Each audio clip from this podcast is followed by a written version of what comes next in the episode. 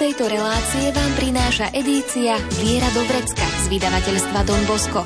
Viac informácií na www.donbosco.sk donbosco.sk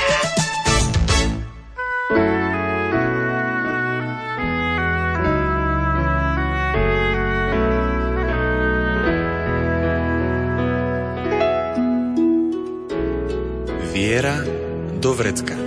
Praktická príručka každého kresťana. Viera do vrecka. Duchovný život je pre každého jedného človeka dôležitý a nie je možné ho oddeliť od tej telesnej schránky. Je našou súčasťou a je na nás, koľko času venujeme svojmu duchovnému životu a aký vzťah si vytvárame s Bohom. Spôsobov je mnoho a o tejto téme sa dnes porozprávame s magistrom Novicou a direktorom Salesianskej komunity v Poprade Donom Martinom Kačmárim. Zaznie hudba podľa výberu Diany Rauchovej. O zvukovú stránku sa postará Peter Reguli a pohodu pri rádiách vám praje Andrea Čelková. Dnešnú tému začneme starou indickou bajkou, ktorú si vypočujeme už o chvíľu.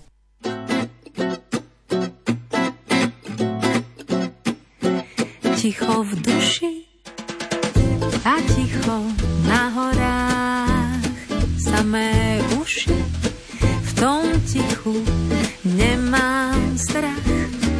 Vietor láme, čo je suché, je to také prostoduché uzdravovať predstavy, čo mám. Vírie v hlave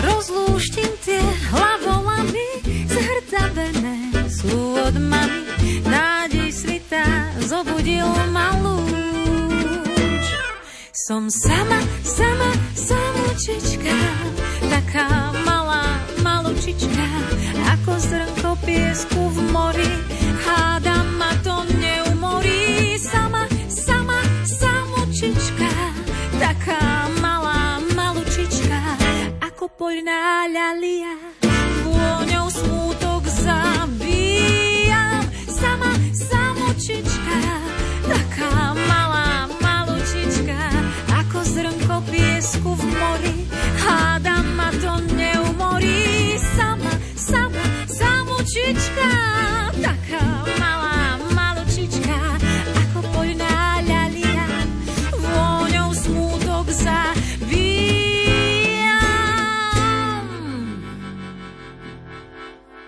Stará indická bájka hovorí o šiestich ľuďoch, ktorí stretnú slona a pokúšajú sa prísť na to, čo je to za zvláštneho tvora. Peť z nich je slepých a teda nikto z nich slona neobsiahne, aby si ho mohol celého chytiť. Len zo svojich dojmov si chcú vytvoriť predstavu o celku. A ten šiestý, ako jediný vidí, ale je nemý. Takto občas vyzerá svet bez vzťahov a srdca. Je to len vedecké skúmanie – sme síce spolu, ale každý hrá len na svoju skúsenosť. Srdce symbolizuje celého človeka a poukazuje na to, že treba veci vnímať v celistvosti. A iba ľudská osoba dokáže spojiť niečo, čo sa zdá byť totálne rozdelené. Proti tomu sa stavia dnešná technická mentalita neschopná spájania a syntézy, lebo jej chýba srdce. Rozum je schopný kvantitatívnej kalkulácie, iba srdce však dokáže zhodnotiť dôležitosť a zmysel. Kardinál Martini to potvrdzuje. Rozhodujúce je srdce, vnútro. Je to miesto slobodných rozhodnutí, hlbokých citov, ktoré menia život a veľkých orientácií, ktoré dávajú zmysel dejinám. Aj dnes budeme pokračovať v téme brožúrky z edície Viera Dovrecka s názvom Keď Boh hľadá človeka. Odznela stará indická bájka. Pokiaľ by sme si mali trošku tak objasniť alebo vysvetliť ten duchovný život, tak čo všetko môže ovplyvniť ten duchovný život a ohroziť aj prežívanie modlitby, o ktorej sme hovorili aj v predchádzajúcej časti. Každý človek ako osoba je veľké tajomstvo, pretože je ovplyvnený svojou rodinou, kultúrou, z ktorej pochádza náboženstvom, takou svojou čiarou života, ktorá je aj pozitívna, aj negatívna. No a vzhľadom na to nejakým spôsobom hľada Boha a vzhľadom na to nejakým spôsobom komunikuje s ľuďmi. Takže povedzme, že duchovný život to je, to je všetko, to je celý komplex človeka. To nie je niečo oddelené, čo sa robí večera ráno. To je proste celý náš deň, všetky naše vzťahy. Takže prakticky všetko, s čím prichádzame do vzťahu, do kontaktu, nejakým spôsobom ovplyvňuje aj to duchovno. A tým pádom preto aj človek by mal byť taký pozorný na udalosti, ktoré sa dejú v jeho živote, aby ich nebral ako také, ktoré proste nie sú podstatné a tie sú podstatnejšie. Pretože naozaj, keď človek nie je verný v tých malých detailoch, potom mu ujde ako keby aj ten celok. Čiže je dobré rozmyslieť si alebo rozdeliť si tie jednotlivé činnosti v rámci tých dní, že by sme naozaj si mali naplánovať aj taký priestor na samotu a ticho, ale aj rozložiť tie povinnosti, tie aktivity tak, aby sme to mali také vyvážené. Viem, že je to príliš ideálne, že často nastanú také situácie, že to nie je možné, ale toto by nám vedelo pomôcť aj v tom duchovnom živote. Pokiaľ je možné, podľa mňa každému človeku veľmi pomáha reflexia. Povedzme, keby sme trošku vstúpili na pôdu jezuitov, tak je examen svojím spôsobom tým riešením.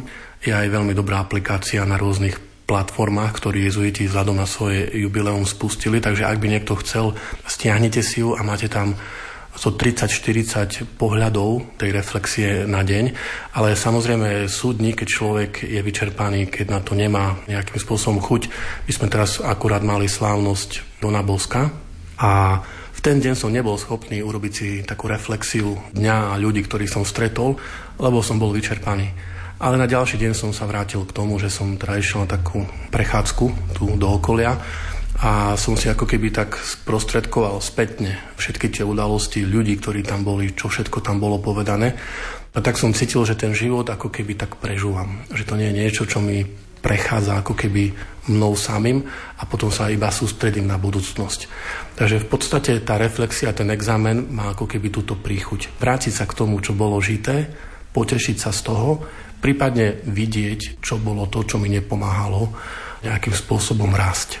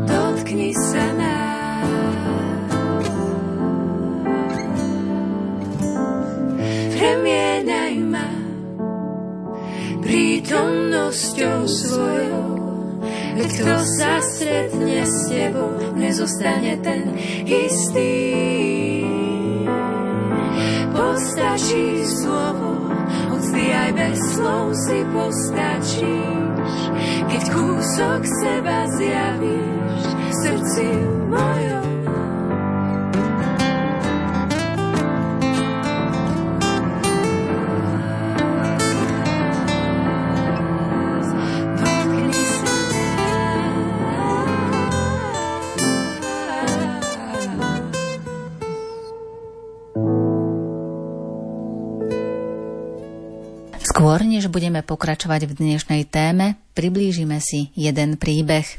Arabský obchodník s ťavami prechádzal cez Saharu. Na noc nechal postaviť stan. Mal však 20 ťav a len 19 kolíkov. Sluhom povedal, že ťavy sú hlúpe zvieratá, takže ťave, pre ktorú neostal kolík, majú len naznačiť, že ju privezujú. Urobili to a ťava neutiekla. Keď však ráno odchádzali, táto ťava sa nechcela pohnúť. Obchodník povedal sluhom, aby predstierali, že ju odvezujú. A ťava sa pohla. Toto je niekedy obraz nášho údelu. Bojíme sa vecí, ktoré sme si sami zviazali. Celkom také paradoxné situácie sú opísané ďalej v brožúrke, keď človek si uvedomuje potrebu samoty, ale keď naozaj príde ten okamih, tak je tu daný príklad malého dieťaťa, ktoré ako keby sa prestalo na niečo hrať a v tej samote začne vystrájať.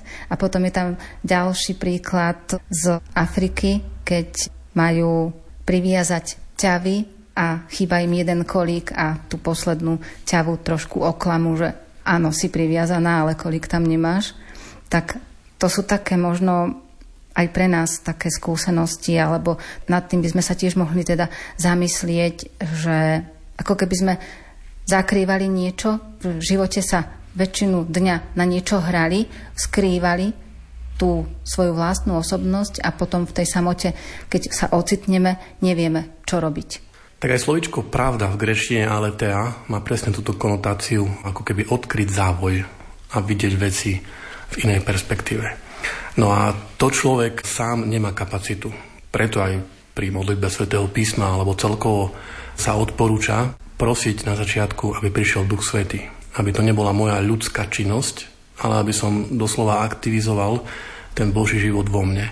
No a to má potom ambíciu mi pomôcť vidieť veci pravdivo. Samozrejme, keď sa to stáva, tak človek vidí tú krásu, ktorú žije, ale vidí aj tie tiene, možno tých démonov, a to nás nejakým spôsobom inšpiruje sa k tomu nejako postaviť. Takže preto to ticho svojím spôsobom je aj krásne, ale aj vytvára určité napätie. Veľa razy sa stáva, že človek túži po samote, po tichu, po takom pokojnejšom živote alebo pokojnejších chvíľach, že potrebuje a potom aj si uvedomuje, že v tom tichu a v tej modlitbe môžu prísť odpovede, ale keď neprichádzajú, tak je tiež sklamaný. Áno, to je vlastne tá sila aj tej dôvery, že mnohí ľudia veria v Boha, pretože keď použijú rozum, zdá sa im to veľmi jasné, že niekto potreboval dať nejaký impuls, možno aj hovoriť, že to je povedzme nejaká osoba, že nás aj má rád. Ale celkovo ten lakmusový papierik toho nášho vzťahu je situácia, keď sa nám udeje niečo, čo nemáme vo svojich rukách. No a vtedy človek prechádza z viery do dôvery alebo nie, alebo necháva Boha na lavici obžalovaných. Takže tá samotná situácia každého počka a tam sa uvidí, kde sa posunieme. Veľmi pekne to hovorí Chesterton, keď komentuje, že čo je dôvera na príklade Kany Galilejskej. Že presne toľko vody, koľko človek dá do tých nádob, presne toľko Boh premení. Akurát rozdiel je v kvalite. Vznikne z toho víno. Takže nakoľko človek sa naučí dôverovať, natoľko zažije aj zázrak.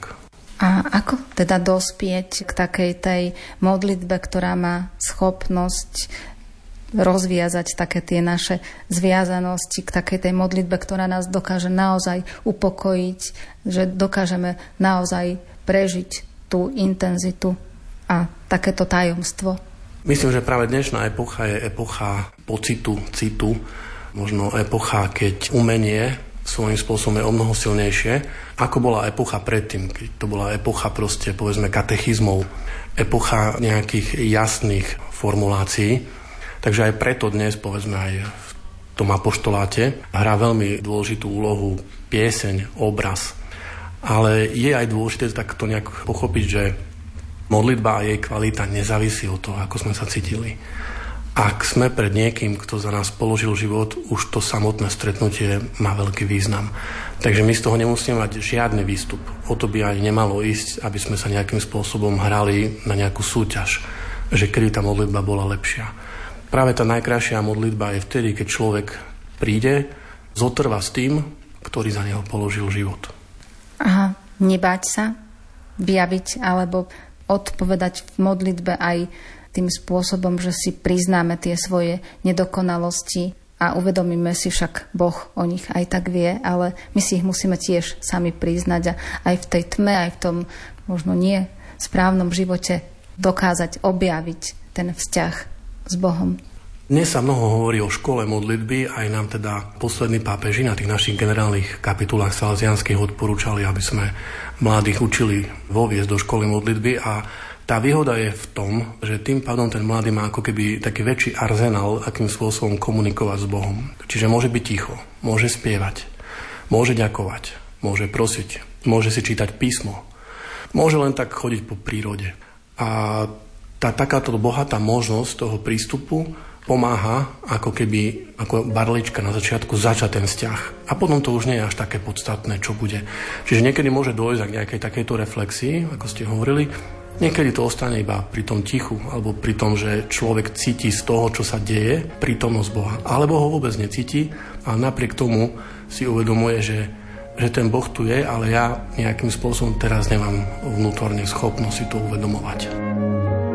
To, čo túžim, ma neviem tu nájsť. Už dávno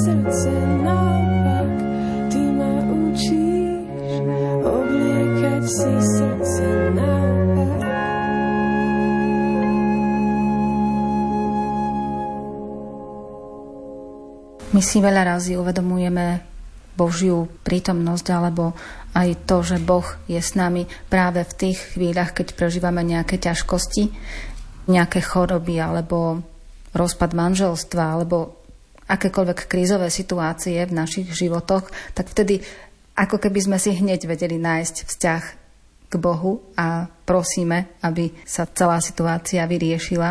Ale vtedy, keď je nám dobre, tak ako keby sme zabudli, že aj Boh je s nami. A je s nami aj v tých ťažkých časoch, ale aj v tých dobrých.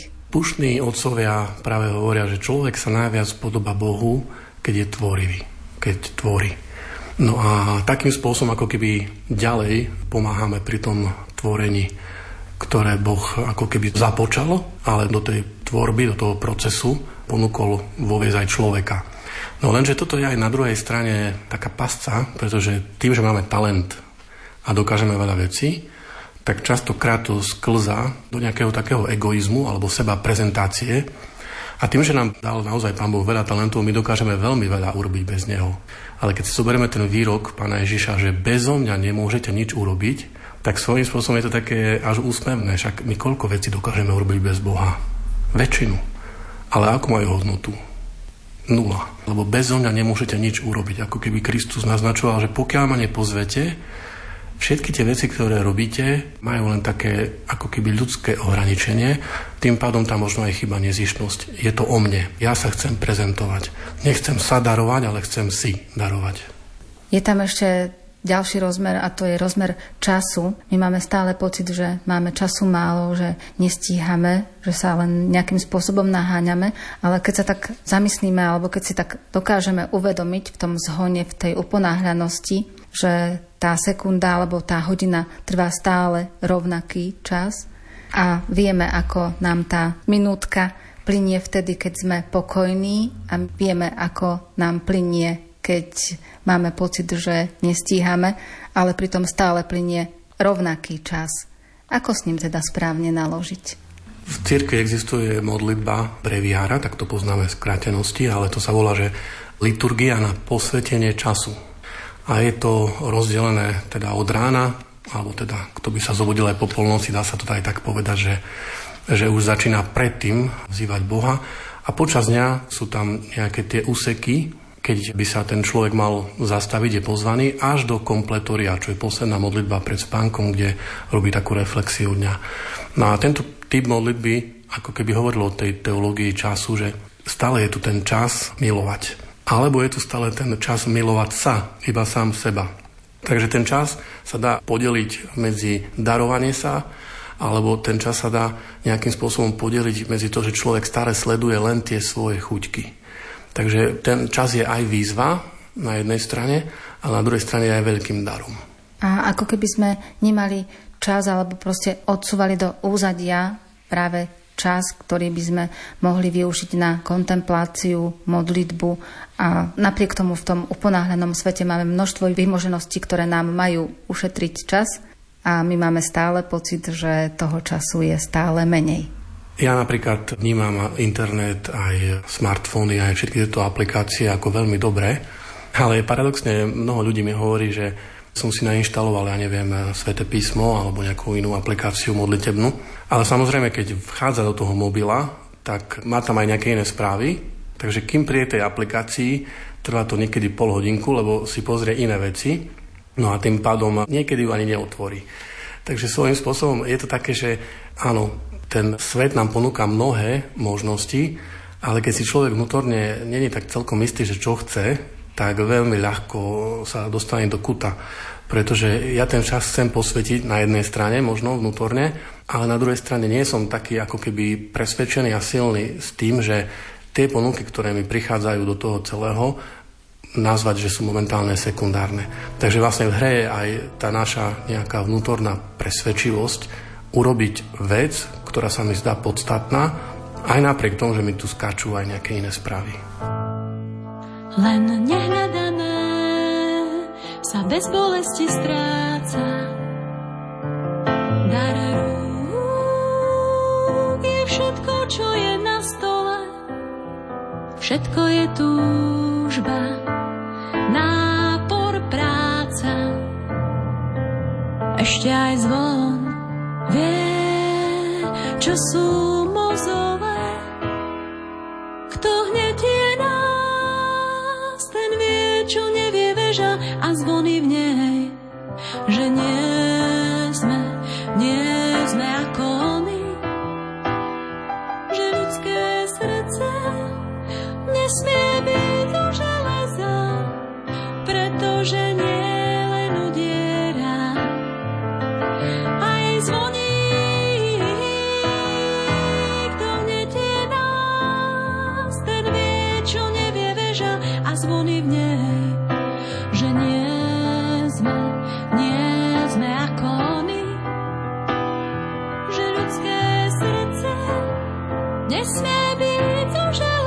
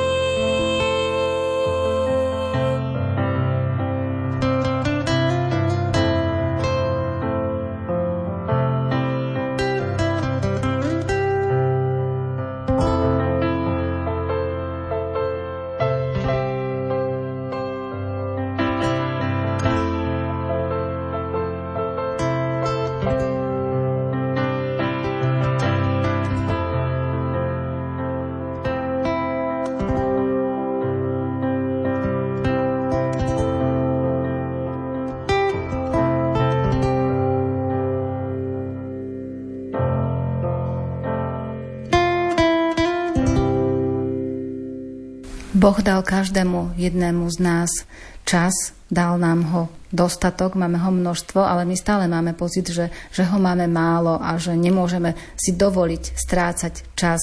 Keď napríklad príde niekto s prozbou, že potrebuje pomôcť, tak máme pocit, že toto nie je pre nás dôležité, ale tam je tiež naša odpoveď a aj otázka toho vzťahu a tej modlitby, že či dokážeme prijať aj takúto výzvu, ktorá prichádza.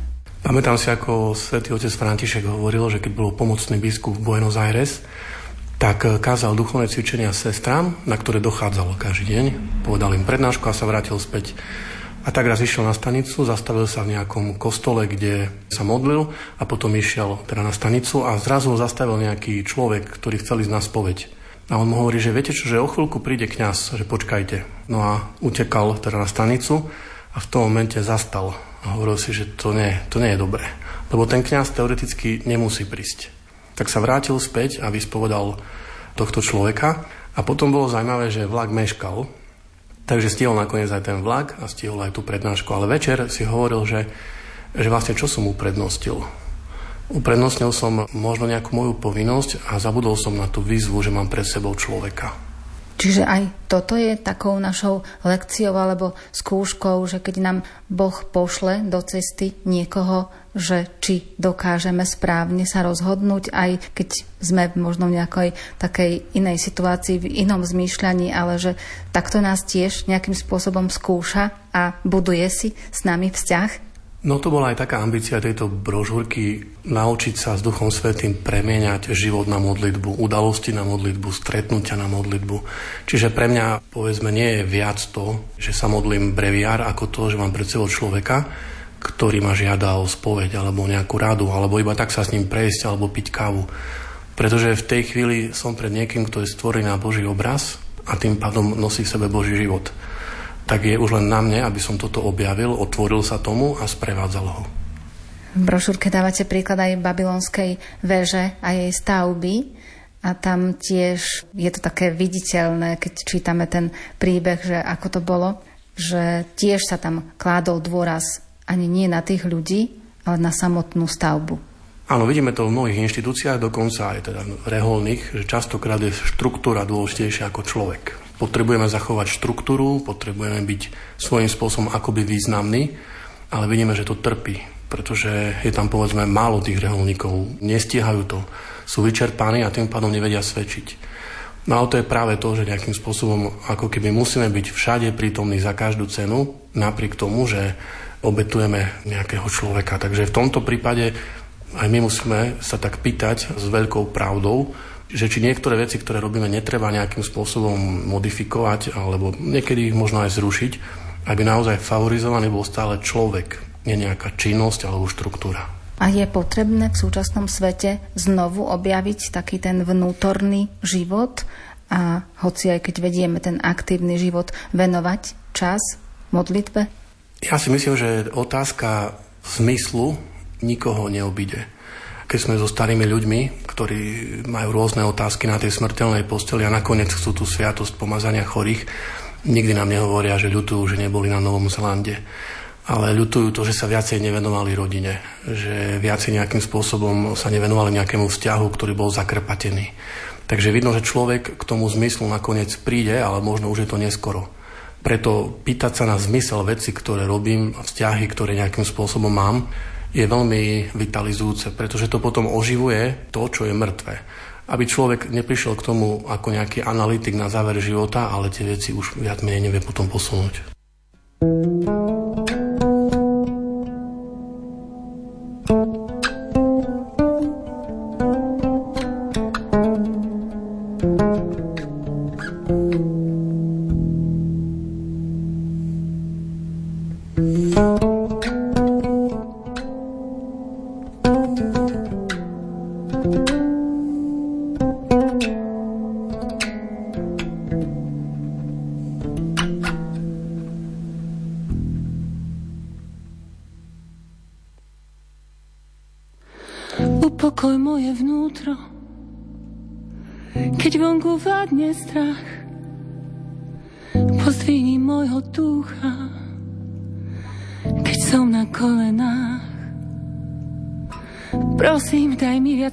lásky Keď ľúbiť neviem už.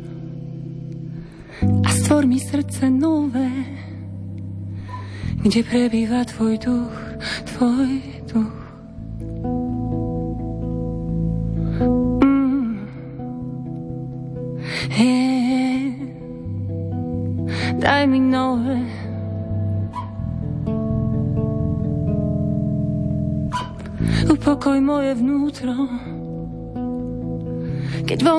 vládne strach.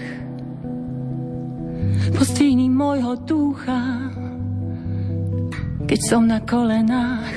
A prosím, daj mi viac lásky, keď ľúbiť neviem už Stvor mi srdce nové, kde prebýva tvoj duch, tvoj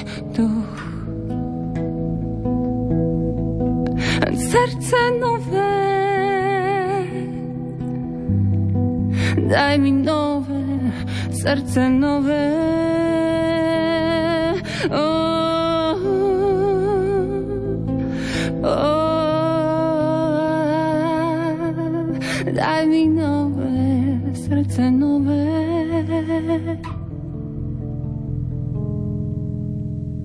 Zaujímavý citát je aj od Karla Kareta v listoch z púšte, kde čítame, že môžeme povedať, že sme to, čo sa modlíme a ako sa modlíme. A úroveň našej viery je úrovňou našej modlitby, sila našej nádeje je silou našej modlitby, horlivosť našej lásky je horlivosťou našej modlitby. No ale v tomto všetkom, keď si nenájdeme alebo si nájdeme minimálny priestor počas toho dňa na modlitbu, tak môžeme skloznúť teda do toho, že nemáme správny vzťah, alebo toto všetko, ako tento citát vyznieva, že robíme nejakú chybu, keď možno tú modlitbu trošku tak opomenieme?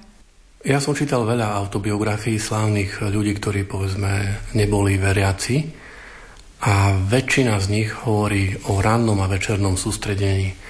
Niekto ráno sa sústredí tak, že beha v Central Parku v New Yorku, niekto medituje takým spôsobom, že sa koncentruje, niekto nejakým spôsobom cvičí alebo počúva hudbu a potom sa tí ľudia večer vracajú k tomu, čo prežili a nejakým spôsobom to reflektujú, prípadne sa snažia na druhý deň nejak zvoliť iný prístup.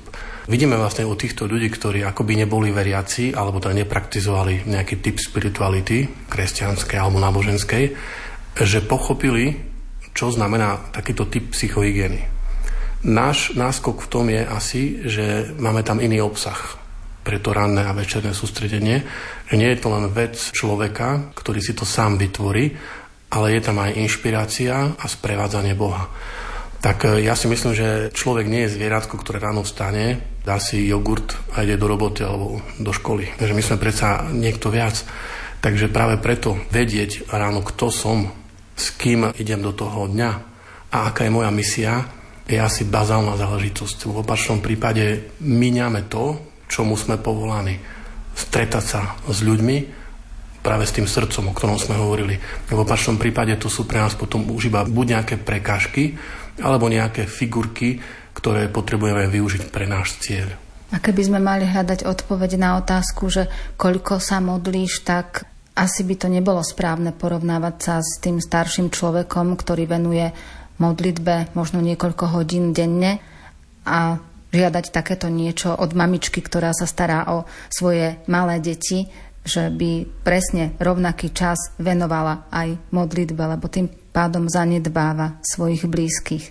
A mladí ľudia takisto, tam je ten pohyb, taká aktivita, sú činní, takže tam taký pomer ten správny, alebo každý by mal nájsť takú vhodnú mieru a neporovnávať sa s ostatnými, že ten sa modlí 3 hodiny denne a tento iba hodinu. Presne tak. Ja si myslím, že to, čo nám hovorí o tom, či vedieme dobrý duchovný život, sú ľudia okolo nás. Vlastne v ich očiach vidíme, že kto sme pre nich. To je pre nás ako keby ten vrchol, že nakoľko dokážeme týmto ľuďom byť k dispozícii a preto naozaj, keby sme mali tu pri sebe teraz piatich rôznych ľudí, tak to je niečo také, ako keď sa človek stretne s nejakým lekárom a každému naordinuje iný spôsob vzhľadom na život, ktorý vedie.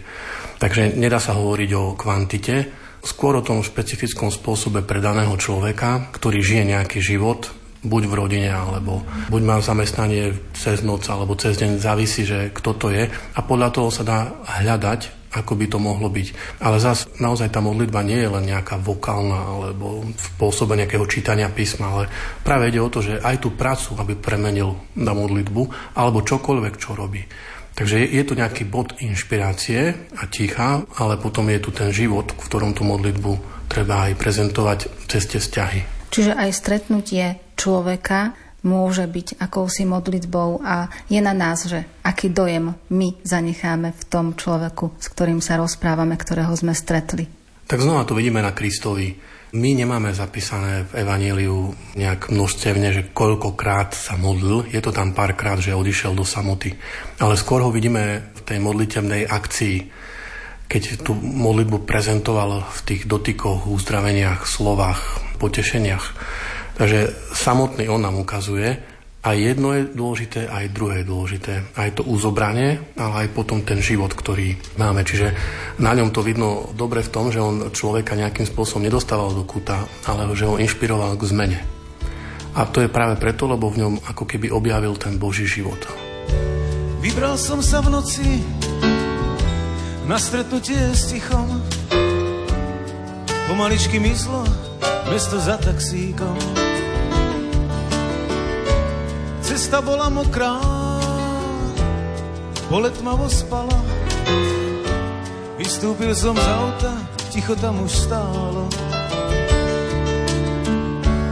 Po šarpaných šatách pod jesennej noci Chodil som s ním bez slov, sklonený a posí.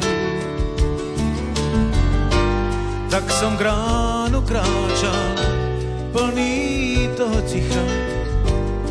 Počúval som život, ako zo mňa dýcha. Počúval som vietor, ako lístie ráta. Pýtali ma stromy ako svojho brata.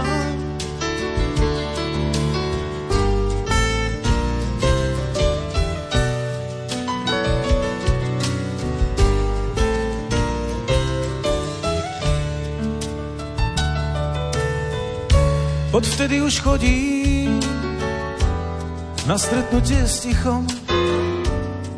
Ponúka ma svojim chlebom vôňou kríkov. Odvtedy sme s tichom starý dobrý známy. Chodí so mnou všade, keď som sebou samý. Tak som k ránu kráčal, plný toho ticha Počúval som život, ako zo mňa dýcha. Počúval som vietor, ako lístie ráta. Vítali ma stromy ako svojho brata.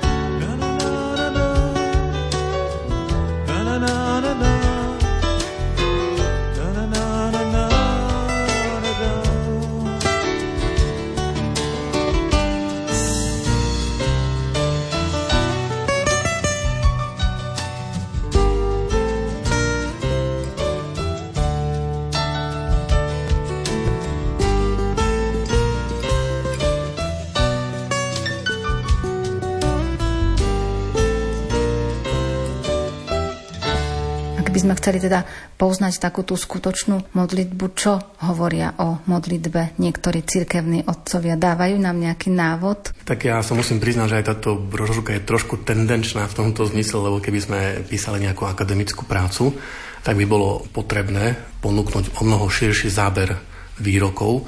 Tým, že ja vlastne v druhej časti prechádzam k Domboskovi, ktorý bol známy tým, že často bol v akcii a on sa modlil cez tie vzťahy, tak som samozrejme aj vyberal takých otcov, ktorí trošku prizvukujú, že v tej činnosti, vo vzťahoch sa s Bohom vieme stretnúť. Samozrejme, oni hovoria o tom zjednotení jednak osobnom, cez tú nejakú osobnú modlitbu, ale potom o tom zjednotení cez človeka, ktorého máme, alebo cez prácu, ktorú máme práve pred sebou. Takže preto tí cirkevní otcovia závisí, či sa bavíme o tých, ktorí sú, povedzme, len na púšti sami kontemplatívni, alebo ktorí sú možno v tých kláštoroch, kde sú aj viacerí a prichádzajú. Ale v zásade vidíme, že ktokoľvek k ním príde po radu, vedia odpovedať. Pretože vidia pred sebou konkrétneho človeka, ktorý potrebuje špecifickú konkrétnu odpoveď na jeho život, ktorý žije.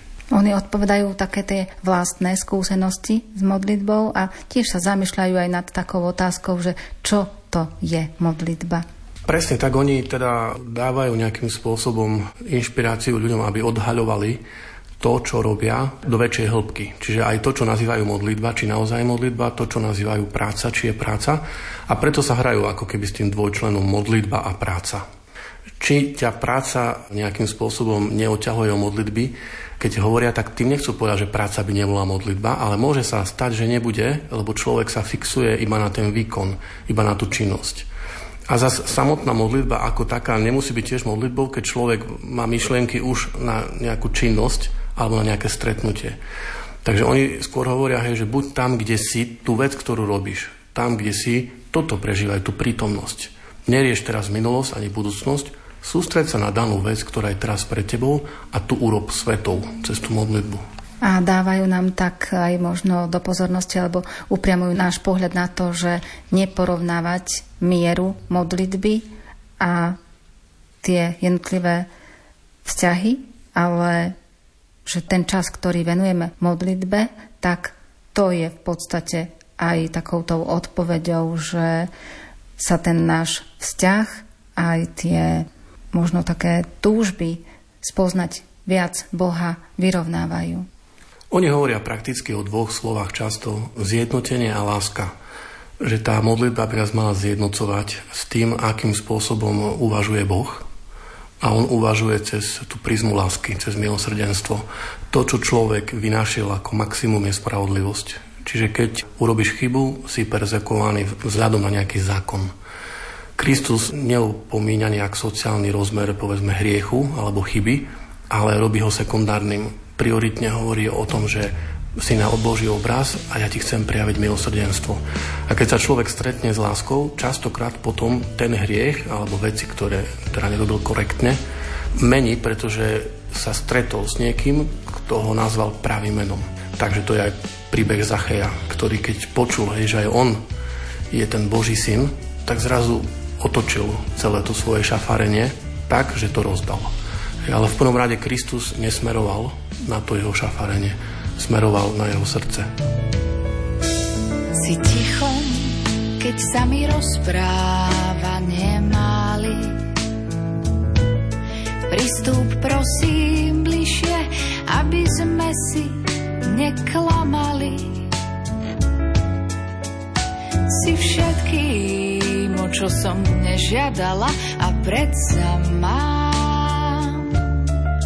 Viem ťa na spameť, no aj tak ťa nepoznám. Piesočná duna potrebuje každé zrnko piesku. Aj mozaika by bez jedného kamienka bola celkom iná tak ťa prosím, síť ma celú v každom mojom kúsku. Veď aj mesiac, pokiaľ má slnko, tak nezhasína. Na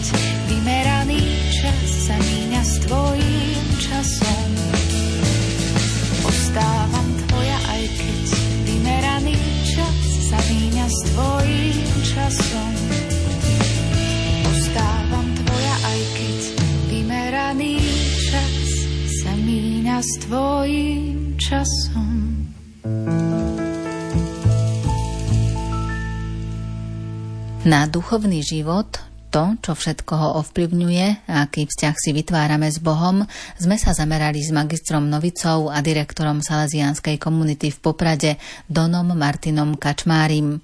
Aj dnes máme pre vás súťažnú otázku. Ako sa nazýva modlitba breviára? Odpovede posielajte písomne, buď na e-mail lumen.lumen.sk alebo na adresu Rádio Lumen, kapitulská 2, 97401 Banská Bystrica. Napíšte aj svoje meno a adresu a tiež názov relácie Viera do Vrecka. O modlitbe a vytváraní i prehlbovaní si vzťahu s Bohom budeme hovoriť aj na budúce. Zaznela hudba podľa výberu Diany Rauchovej. Citácie interpretoval Ondrej Rosík. O zvukovú stránku sa postaral Peter Reguli a za vašu priazeň ďakuje Andrea Čelková.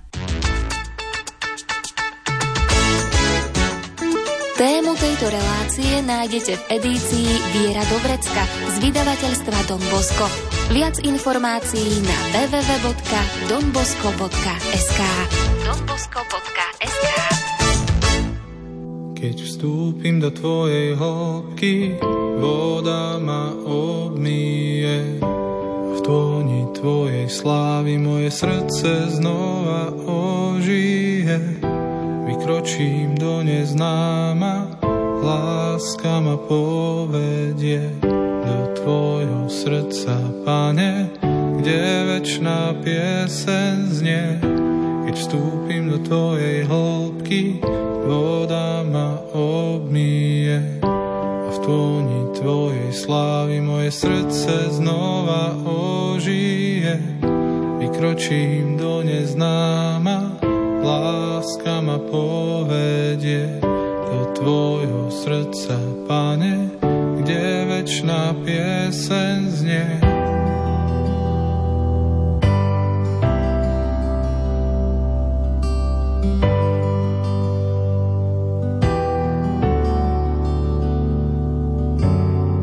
Keď vstúpim do tvojej hĺbky,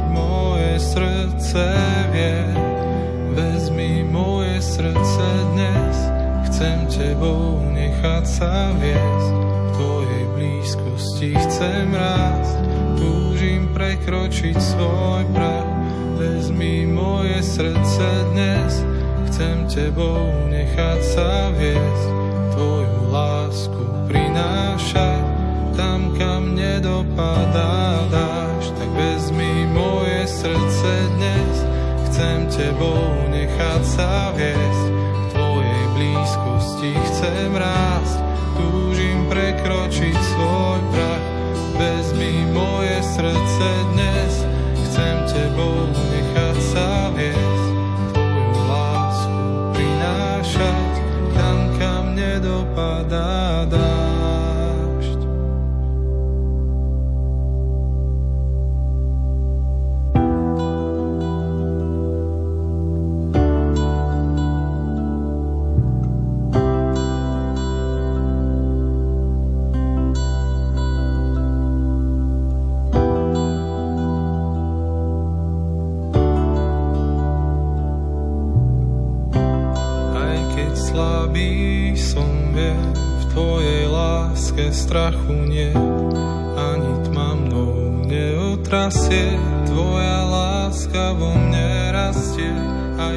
slabý som, viem, v Tvojej láske strachu niet, ani tma mnou neotrasie, Tvoja láska vo mne rastie, aj keď slabý som, viem, v Tvojej láske strachu nie.